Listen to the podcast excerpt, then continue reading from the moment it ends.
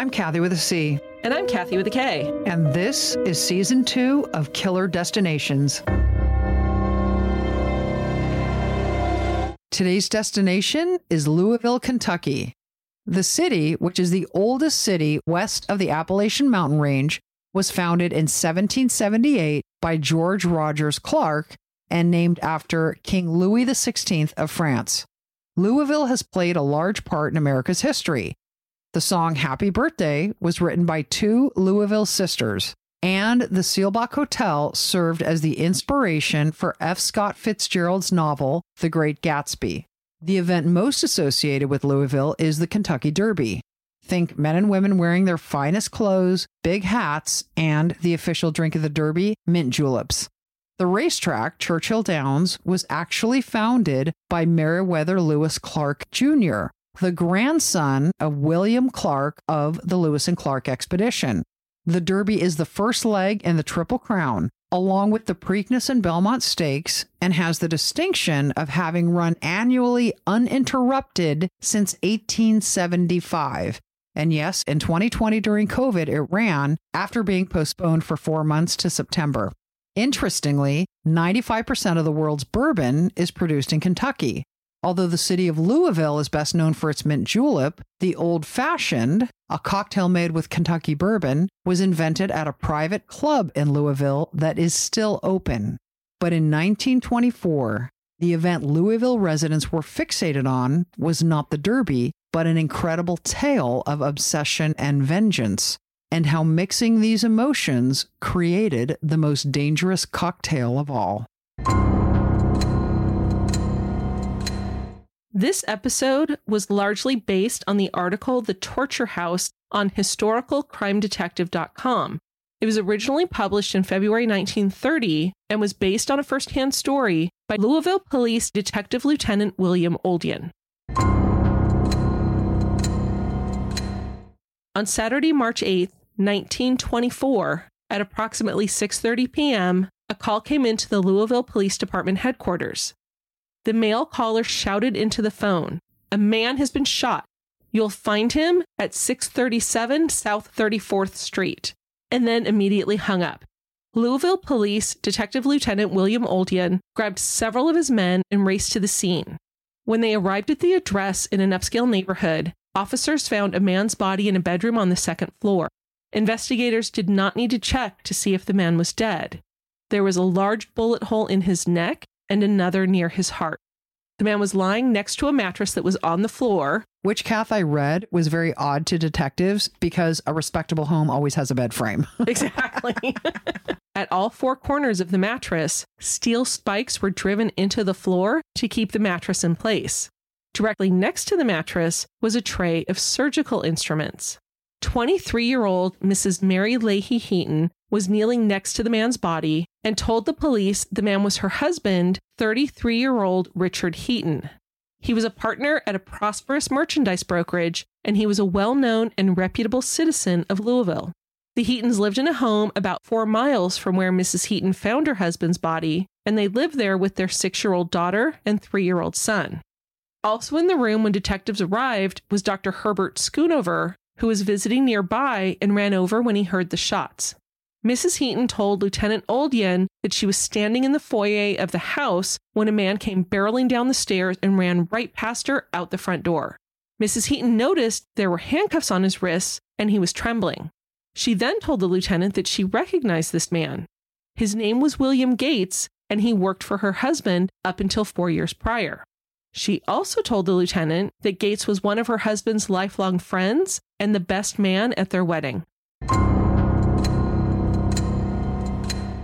Then Mrs. Heaton dropped the bombshell that her husband had held William Gates prisoner in the house for the last two days. She told the lieutenant that chains were used to secure him to the mattress in the room they were standing in. Looking around, Lieutenant Oldian noticed surgical instruments and asked Dr. Schoonover about them. The doctor said the instruments were top quality, and whoever purchased the items must have had more than passing knowledge of such things. There was a surgeon's knife, several pairs of forceps, a hemostat, which apparently prevents blood flowing from an open wound, a surgeon's apron, rubber sheets, and rubber gloves. There were a large quantity of bandages, gauze, absorbent cotton, and a large can of chloroform. Dr. Schoonover said it was a complete setup for someone who was going to perform an operation. Detectives also noticed three large watertight boxes in the room, a large butcher knife, and a sharp hatchet. They also found a large quantity of sulfuric acid, which could be used to dissolve a body. Detectives quickly concluded that somebody was going to be dismembered and removed from the premises. When detectives searched Richard Heaton's pockets, they found a business card for Dr. Walter Thomas in Chicago.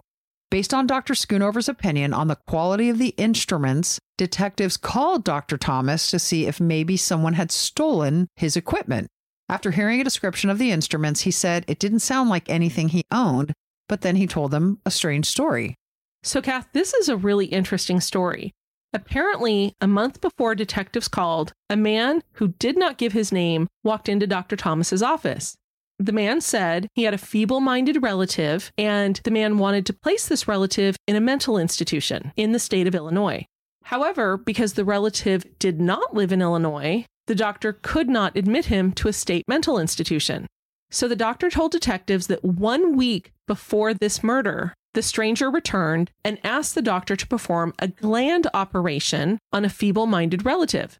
We're not really sure all of what that entails. Gland operation? We don't know. I mean, we've got a couple glands to choose from, so I'm not really sure what he's going to do. So Dr. Thomas said, Sure, I'm happy to perform the operation if the glands were actually diseased.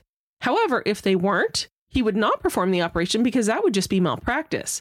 The stranger then asked Dr. Thomas, How much money do I have to give you to do it? And Dr. Thomas again refused. The man walked out of his office, grabbing one of the doctor's business cards on his way out. Kath, what I thought was really interesting about this story is that Dr. Thomas was a black doctor in Chicago in 1924, which is probably not as unusual as you and I would expect. However, I am sure he felt like he was being set up. Oh, I bet. Can you imagine? Yeah, he's probably like, no, no, no, I've worked too hard to get this license. Thanks very much. Go away. Exactly. I'm not going to compromise it. Lieutenant Oljan noticed imprints on most of the instruments and brought in the police department's fingerprint men. Okay, I was shocked, Kath, and maybe this is just me. I had no idea they were using fingerprints as identification in 1924. It's just you. Accept no, that. I had no idea. they I had no started idea. in 1902. I could see you reading that and being like, what the heck? I when did did. this begin? I had to look it up because I'm like, this can't be right. like, that's crazy. Yeah. 1902. it's good to know people like were on their game back then. Exactly. So, anyway, so the fingerprint men were in the bedroom and officers did a thorough search of the rest of the house. They found a small garage in the rear of the home and discovered several guns and tons of ammunition, apparently. There was also a car parked behind the house with a full tank of gas and an extra tank with five gallons in the trunk. Police are obviously thinking that whoever the culprit is intended to escape. Lieutenant Oldian really wanted to talk to Mrs. Heaton about what was going on, so he took her to headquarters and, along with the Louisville Chief of Detectives, Captain Larkin, questioned her under oath. Mrs. Heaton told the detectives that she had eloped with her husband eight years prior in 1916 when she was only 15 years old, which may be more common than it sounds. However, her husband was 25. Ooh. Yeah, it's a little too old for me. She said she believed they had a happy life up until four years ago. That was when her husband suddenly started accusing her of having an affair with William Gates, the man she had already told the police her husband had kept prisoner in that bedroom for two days. Mrs. Heaton continually denied her husband's accusations, but he continued to berate her about this supposed affair. She said this behavior continued for four years, up until the day her husband was killed. Mrs. Heaton told detectives that four weeks prior, so we're now in early February of 1924, her husband brought home a female private detective whose job was to shadow Mrs. Heaton's every move, to accompany Mrs. Heaton whenever she left the house, to answer all telephone calls, and to prevent Mrs. Heaton from using the telephone herself. So Heaton never said this outright to his wife, but we know that the private detective was essentially there to prove to him his wife was cheating on him. Mrs. Heaton also told detectives that on Thursday, so this is two days before the killing, her husband rented the house on South 34th Street for the purpose of taking William Gates there to perform gland surgery on him so he could never do this to another family. Kathy and I disagree about what this means. I assume this is junk surgery, and Kathy thinks it's prostate surgery, so I don't know. I mean, because prostate surgery would eliminate the ability for him to ever enjoy any intimate But, relations. but it just seems a bridge too far. I was going to say, and Kathy brought up the very good point of that's internal surgery, yeah, isn't guy, it? Yeah, Yeah, this so guy. I think Kathy's probably right. I think castration was on the table, yeah, literally. he was going to Lorena at him. exactly. so awful. But here's the funny thing: like nothing in the newspapers described this further. No, it didn't. We're left to our wild imagination. Exactly. The next day, Friday, which was the day before the shooting, Heaton came home and laughed and told her that he still had Gates captive. By Saturday afternoon, Mrs. Heaton was frantic with worry, and her husband had not returned, and she was able to slip away from the private detective, call a cab, and go to the house where Gates was being held captive. Mrs. Heaton told detectives that when her husband answered the door, he looked terrible. She could tell he hadn't slept for the two prior nights, and she asked him if he still had Gates upstairs. And in response, her husband laughed, basically saying, I'm giving him the scare of his life. I bet he won't bother either of us again. That's totally. It's like a black and white movie. Exactly. I can totally see it. Kath, one of the things that was funny about researching this case is all the language from the 1920s in the Yes. newspapers. It was like I needed to sit there with a thesaurus, you know? Everything was a euphemism too. Instead of saying she was having an affair, Right. it was she was like casting aspersion on her home or Right. something like, like that. interruption of family time and like all, it's like oh there was a lot left to the imagination the way they wrote back then and gland operation. Gland operation. I really would like to know what that was. i would like to have some clarification please sir mean, Objection, non-responsive. exactly, exactly we're dying to know which gland and how?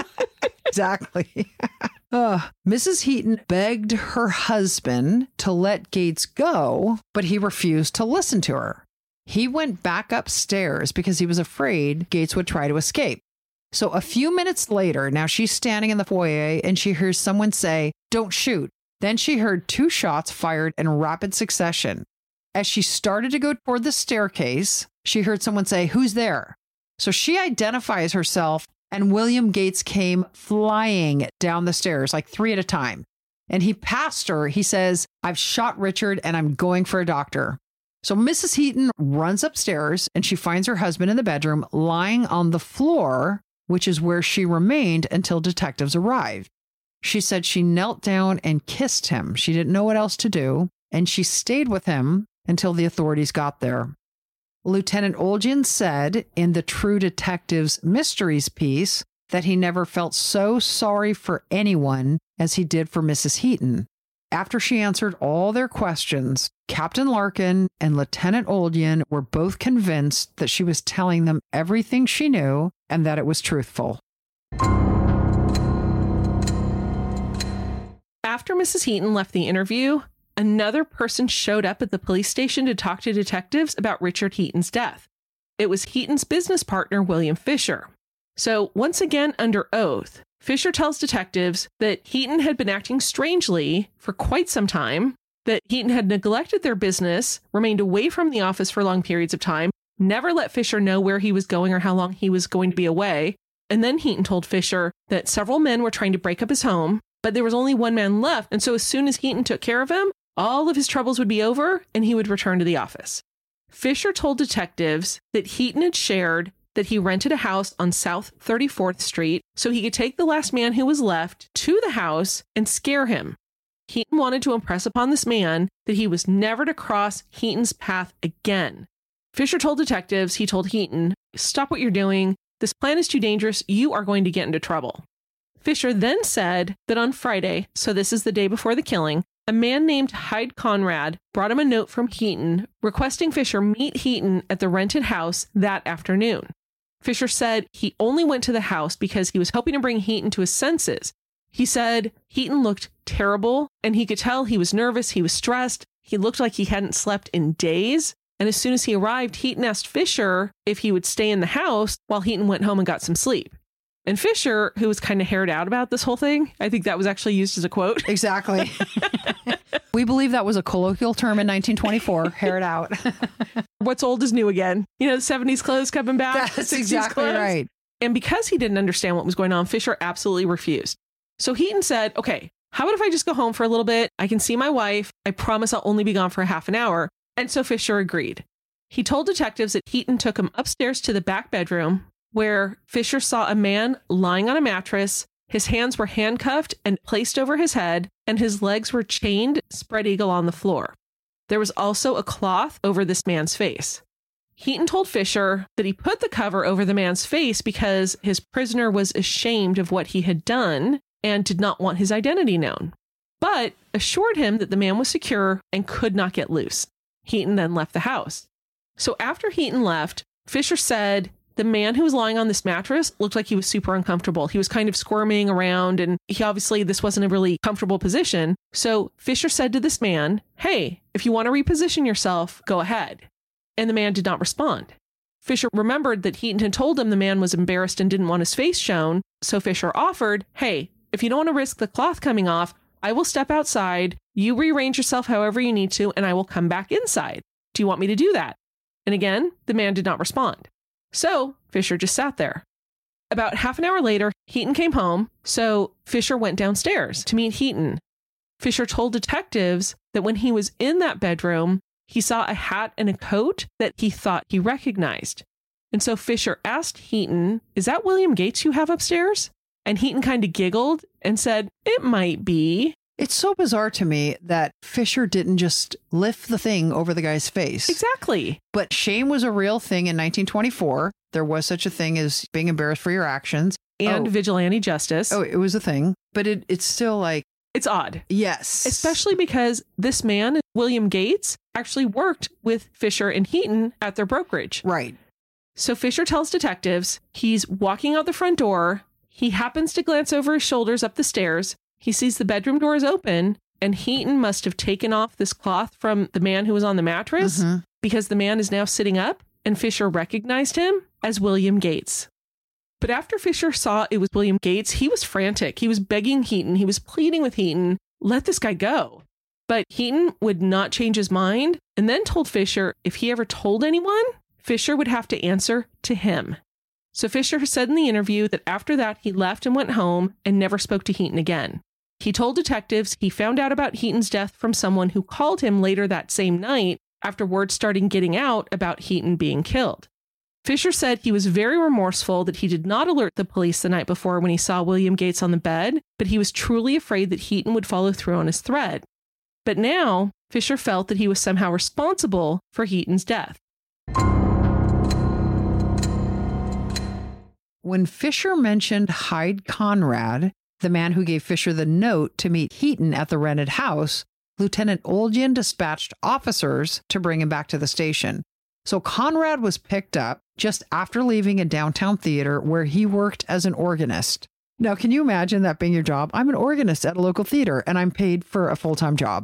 When I was in eighth grade, Kath, we did a, um, I wish I could remember, it was for history class. And the teacher divided us up into groups and he gave us like a month. And the 1920s was my era with my fellow classmates. And we had to do a presentation on the stage in front of the rest of the eighth graders. And so we reenacted a speakeasy. They used to have dance competitions. And did somebody play the organ for the silent movies? We weren't that sophisticated. So the answer is no. But I do like the 20s. Yeah. I like the flapper style. I like the hairstyles. You liked prohibition because you're not a big drinker. exactly.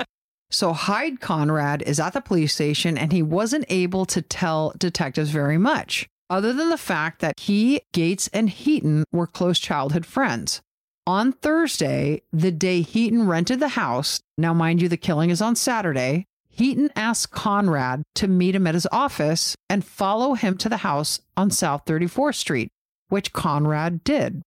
When they went inside the house, Heaton introduced him to what they called in the newspapers a giant of a man, six foot, 200 pounds. So, this giant of a man was Frank Cordell.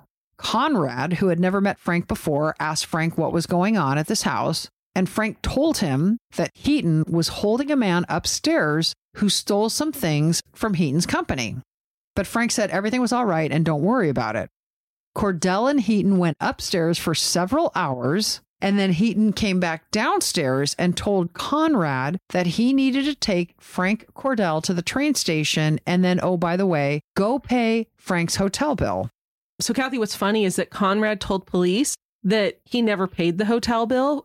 First of all, he didn't have the money and he wasn't going to spend it. And then he said, There's just something really odd about me paying for a man's hotel room who I didn't know. Right. But he also didn't tell Heaton that he didn't pay for the bill. exactly. I'll take you to the train station. The end. Yeah, exactly. Conrad was worried about what was going on with Heaton, so he went back to the house after dropping Frank Cordell off at the train station to find out what was really going on. At Heaton's request, Conrad spent the night in the house. And Kath, what he says in newspaper articles is that he didn't get a good night's sleep because of all the moaning. The next morning, after Conrad spends the night, he tells Heaton, I don't know what's going on here, but I'm leaving and I'm not returning. This is ridiculous, whatever you're doing. And Heaton says, Okay, I understand. And by the way, would you deliver a note to my business partner, William Fisher? And Conrad goes, Okay, sure, no problem. what you're doing is crazy, but I'll be your messenger boy. So, all of these interviews we've just talked about happened on Saturday after the murder, with detectives working late into the night. The fingerprint men told detectives they found only Heaton's fingerprints all over the house, on the surgical instruments, and on all the guns they found, confirming the lieutenant's belief that it was a one man job. The coroner, Dr. Roy Carter, confirmed that Heaton was shot twice, once in his neck and once just above his heart. The shots were fired, Kath, from an old 41 caliber double-barreled Derringer, which fired lead balls instead of the cylindrical bullets that we see now. So, just a few hours later, on what was now early Sunday morning, March 9th, 1924, William Gates turned himself in. Bonjour, parlez-vous français? Me neither, despite the fact that I paid for it in college, which is why I need Rosetta Stone, and so do you. As you all know, I've used Rosetta Stone in the past for my German, and it's wonderful. And in fact, my niece is going to be studying abroad this fall, and she's going to be using Rosetta Stone so that she can learn the language and have a much more enriching experience while she's abroad. Rosetta Stone has been the trusted expert for 30 years with millions of users and 25 languages offered. And they have speech recognition, which gives you feedback on your pronunciation. They also have two different options available to use it. It's available both on your desktop and through an app. Don't put off learning that language. There's no better time than right now to get started. For a very limited time, Killer Destinations listeners can get Rosetta Stone's lifetime membership for 50% off. Visit rosettastone.com slash today. That's 50% off unlimited access to 25 language courses for the rest of your life. Redeem your 50% off at rosettastone.com slash today today. What's spring like in Park City, Utah? Imagine waking up on a bluebird day to ski the greatest snow on earth at two world class resorts, Park City Mountain and Deer Valley.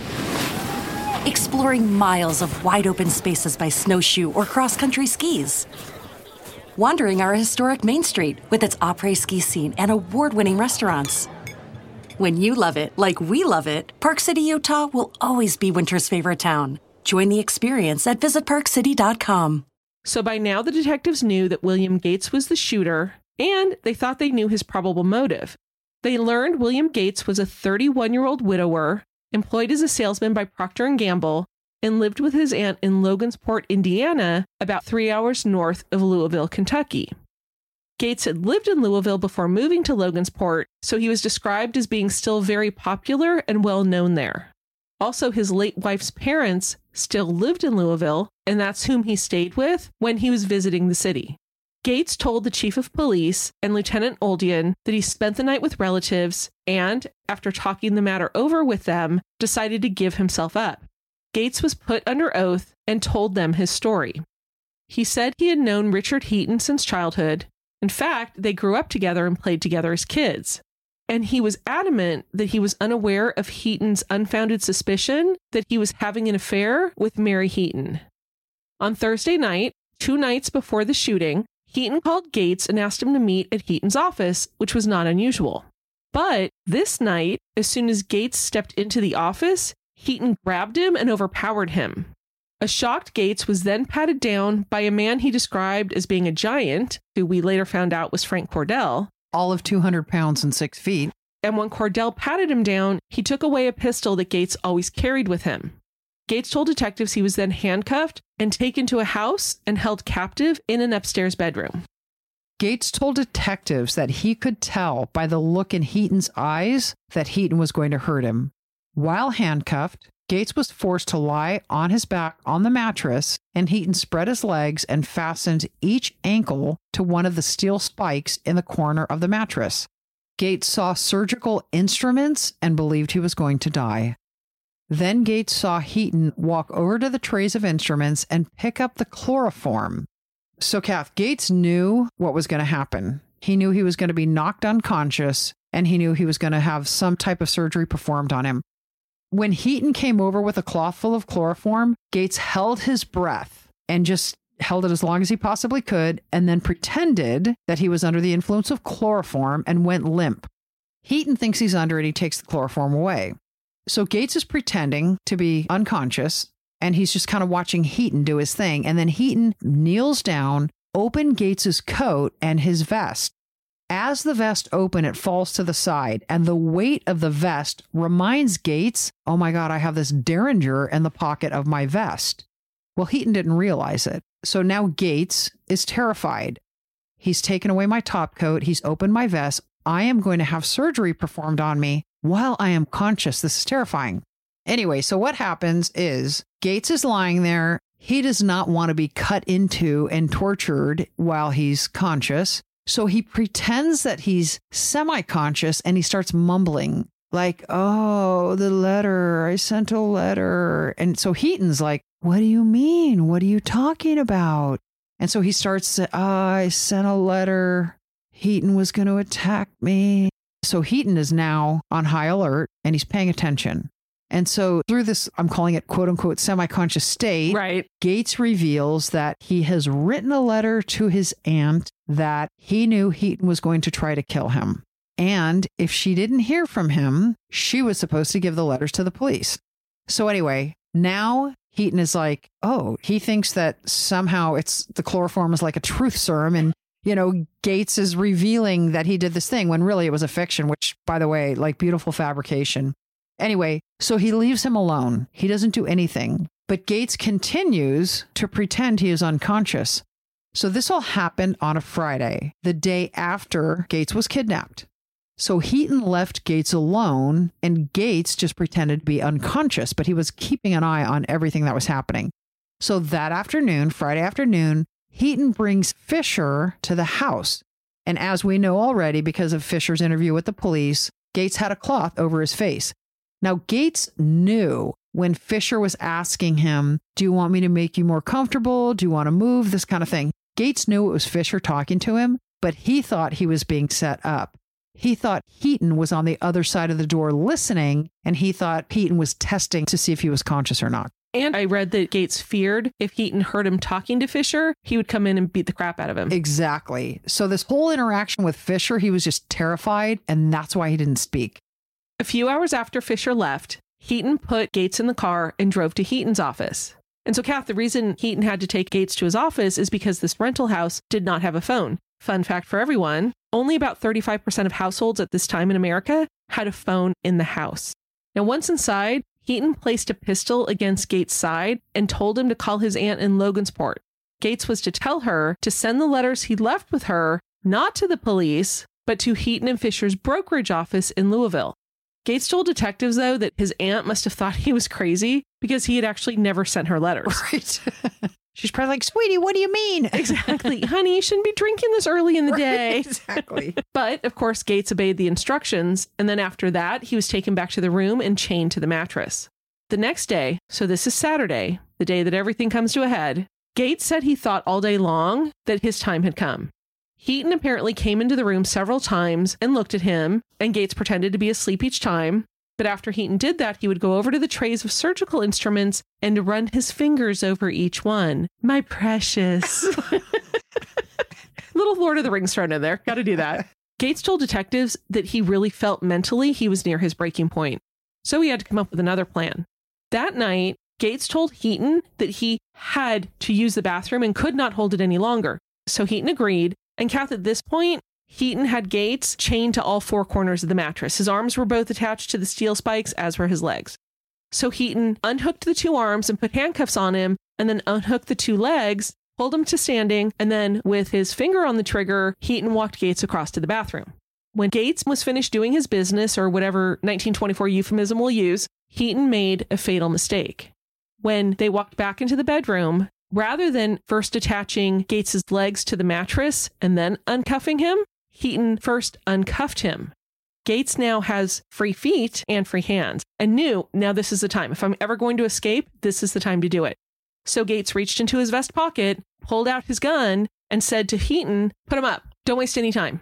Gates told detectives that all the color drained from Heaton's face, his eyes got really wild, and then Gates saw this like maniacal smile start to form on Heaton's face and knew what was about to happen. Heaton was going for his gun. So Gates pulled the trigger twice, once in the throat, once near the heart. The force was such that it caused Heaton to spin around and fall on his back. Gates did not stick around to find out if he was okay. That's when he flew out of the bedroom. Otherwise known as dipping. See, it's back. Yeah. Kathy's going to start using it again. But that was when, of course, we've already heard the story. He got to the landing on the top of the stairs, yelled out who was there because he had heard a door open earlier, heard Mary Heaton say her name, but just flew by her as fast as he could. And then, of course, repeating what Mrs. Heaton said, as Gates ran past her on the stairs, he said, I shot him. I'm going to go call a doctor. right. And that's actually what he did. Gates found a phone at a neighbor's house and made the phone call that brought Lieutenant Oldian and his men to the scene of the crime. Gates told detectives that the whole time he was running, he actually thought something in his brain was about to crack. And honestly, I was thinking about this, Kath. Two days of mental terror. I can't imagine that he didn't already crack. Right. So we did not read any detail that he was actually cut with any of these surgical instruments, but apparently, Or even beaten up. but like you said, it was psychological torture. Heaton was intentionally making Gates feel like any moment could be his last moment. and a very painful last moment. Gates told detectives that he ran until he was out of breath and then headed for his father in law's house. When he got there, he told his relatives about what had happened to him.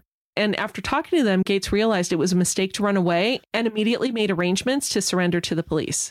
And you know, Kath, I thought it was interesting that he made arrangements to surrender to, To the police. surrender, exactly. Because in 1924, if you're the subject of a manhunt, what's the chance of it you get out of that alive? Seriously.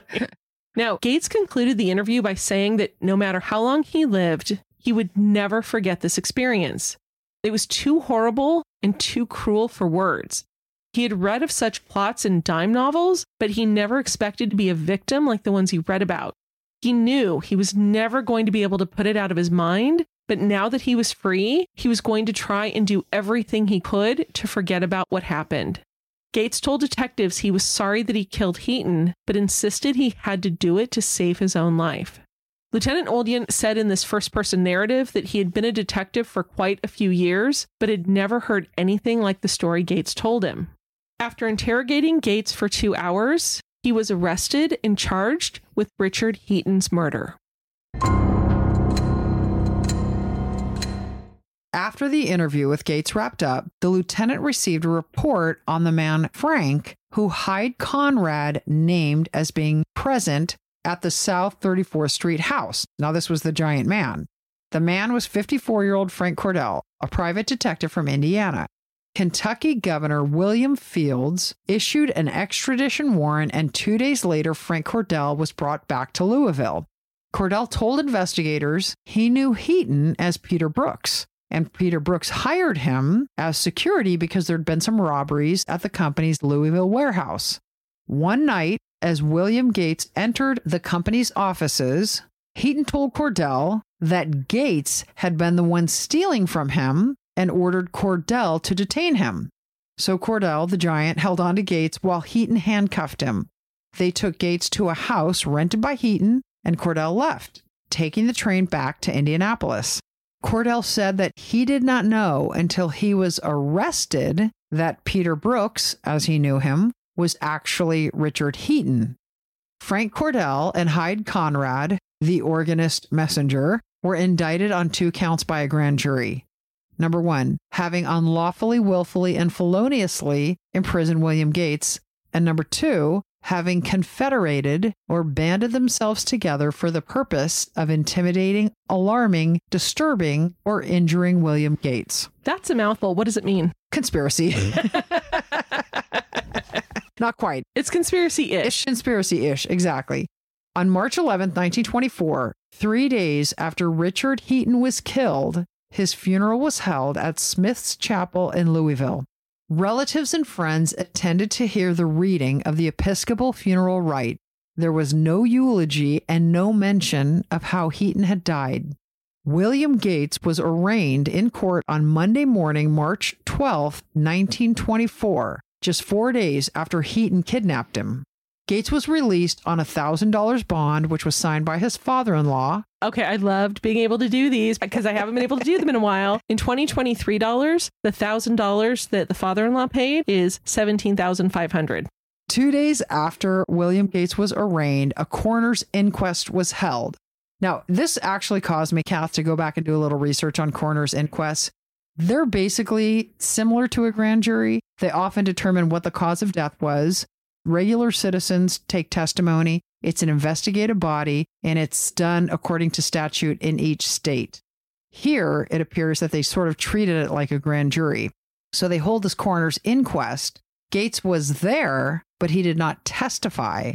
Testifying as the primary witness was widow Mary Heaton. And for the first time, she said that she learned about her husband's nefarious plan in January two months before her husband kidnapped Gates. But she never told the police because her husband threatened to kill their children if she said anything.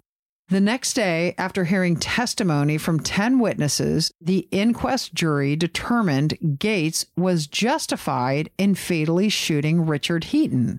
But this was not the end of William Gates' legal woes. In an article in the Louisville Courier Journal on March 16, 1924, this is now two days after the inquest ruling, William Gates was charged in Texas with kidnapping and assault with attempt to murder. A Texas man named W. W. Anderson alleged that two months prior to Heaton's death, Gates told Heaton that Anderson was having an affair with Heaton's wife. So Heaton and Gates drove to Houston so that Heaton could get vengeance. The two of them kidnapped Anderson, beat him, and left him handcuffed to a tree in rural Houston for 24 hours. Heaton and Gates went back, uncuffed him, drove him back to Houston, and dropped him off. Now, interestingly, though, Kath, even though Gates was charged in Texas, they did not ask Kentucky to extradite him to face these charges. On that same day, the governor of South Carolina asked the governor of Kentucky to extradite William Gates. He was wanted in Lake City, South Carolina on charges of assault and battery, false imprisonment, and conspiracy in connection with two alleged attacks on the Lake City police chief. South Carolina was alleging that Heaton, a man thought to be Gates, who was calling himself W.A. Rogers, and an unknown woman visited Lake City, South Carolina at two different times in late 1923. This was five months prior to Gates' own attack. During these visits, this terrible threesome allegedly took Police Chief Wall, held him captive, and bound and gagged him and left him in nearby woods. Not surprisingly, this was done because Heaton believed Chief Wall had an affair with his wife. At the conclusion of the coroner's inquest in Kentucky, Gates walked out the doors of the room and was immediately arrested for these charges from South Carolina. He was later released on $3,000 bail which is a whopping $53,000 in 2023 dollars. And again, it was paid for by his father in law. Now, almost a week later, the governor of Kentucky actually denied South Carolina's request to extradite Gates because Kentucky knew he was going to be a key prosecution witness at the trials of Frank Cordell and Hyde Conrad and did not want to turn him loose of the county. They're like, you're not leaving Kentucky because if we send you to South Carolina, they're going to hook you up and put you in the pokey, and you'll never be able to help us with our own trials. But you know what was interesting, Kath? I also had the thought of in 1924, I think it was probably a lot easier to escape from jail I read that when William Gates was six years old, his father was actually killed by somebody who shot him. The man was put in prison for life, which actually counted to two years before the man escaped and was never seen again. So, exactly one month after William Gates saved himself from certain death by escaping from the bedroom, Frank Cordell's trial began on April 8, 1924. Five witnesses testified, and Cordell took the stand in his own defense, denying any participation in the malevolence against Gates as well as any conspiracy against him. So, as we've all been waiting for, William Gates testified for the prosecution. Now, the prosecution, of course, lobbed him some softballs. He knew what to answer, but the defense went after him to the point that Gates started looking up at the judge several times and saying, Do I have to answer this question? The judge said, if you're going to incriminate yourself, you don't have to answer. But if you're not going to incriminate yourself and don't answer the question, I will have to find you in contempt of court. The defense counsel conducted what the papers called a severe cross examination. But after the judge explained to Gates his responsibility to answer, Gates actually started answering the defense's questions by saying those details were immaterial to the issue in the trial. According to an article in the Louisville Courier Journal, defense attorney L.D. Green poked and prodded at him enough that Gates actually spilled some tea about these trips to Houston and South Carolina. Now, remember the charge in Houston where a man alleged that Gates and Heaton had tied him to a tree for 24 hours? Gates admitted that he stayed in Houston for nearly 30 days at Heaton's request in search of this specific man. Initially, Gates hesitated to divulge the nature of these trips to either Texas or South Carolina, but finally he said Okay, fine. We were there to locate a certain man and we found him. He also admitted that he went under the name W.A. Rogers, which is the name South Carolina had on their extradition, saying they now believed this man was Gates. Mm. And he did all this at the request of Heaton. And they actually did go to South Carolina to look for a specific man who had besmirched his wife. That's probably a direct quote from the papers. Probably. He also said, as part of this, that the police chief was the man they were looking for in South Carolina, but said, I did not administer any personal violence, and Heaton only administered a little personal violence. Here's what's interesting. After this comes out, all the papers, of course, are going to the police chief in South Carolina going, dude, what happened? What happened? Exactly. And I think that is again a quote. Yeah. And the chief was pissed. And he said, I have nothing to say. Too much information has already gotten out. The facts will come out later because they were assuming that Gates would eventually be extradited to South Carolina to stand charges for whatever happened to him in the woods. I took it a different way, which was I'm embarrassed that this happened. It now became public. These two strangers got the drop on me. Totally. And handcuffed me and, bound and gagged and hit me. I'm not sure that really gives you a lot of credibility as a police No, chief. Totally. so, after three days of testimony where Gates admitted all these nefarious activities in two other states, the jury found Frank Cordell guilty on the charge of assault and battery, and he was sentenced to 60 days in jail. After serving his 60 day sentence, Cordell was extradited to Indiana to face charges of conspiracy and blackmail in a completely unrelated matter. Two weeks later, all charges against Hyde Conrad, the organist messenger, were dropped. So, Kath, now that the two trials that were keeping William Gates in Kentucky are finished, right? Because now the cases of Cordell and Conrad have been adjudicated. So, Kentucky's governor sent a message to South Carolina's governor that the cases were over. So, if they still wanted William Gates, they needed to refile extradition papers. What I read in the newspaper is that the magistrate of Lake City who put these extradition papers together said, no, no, no, these papers still remain active. So basically, the Kentucky governor saying, I need extradition. Lake City is saying, no, you don't. And as far as I can tell, they're still at a standstill. I know.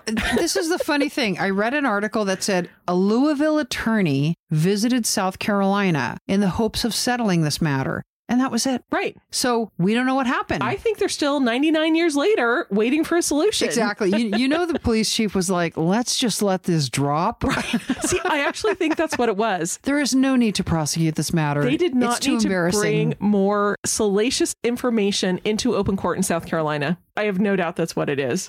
And with that, the case of the torture house was closed. Thanks for listening. We know the ending was like a dangling participle, and we are sorry. We don't know what happened. we could not find anything, out. Anywhere. And believe me, we, We tried. tried. If anybody knows more, let me know. Anybody from Louisville, right. let us know. Hit us up. And if we're mispronouncing Louisville at all, Kathy's pronouncing it Louisville. I'm pronouncing it Louisville. And then I read somewhere else that sometimes residents call it just plain old Louisville. Yeah. Yeah, we're not residents, so we no. couldn't do that. we could have called it that. Mea culpa. Yeah.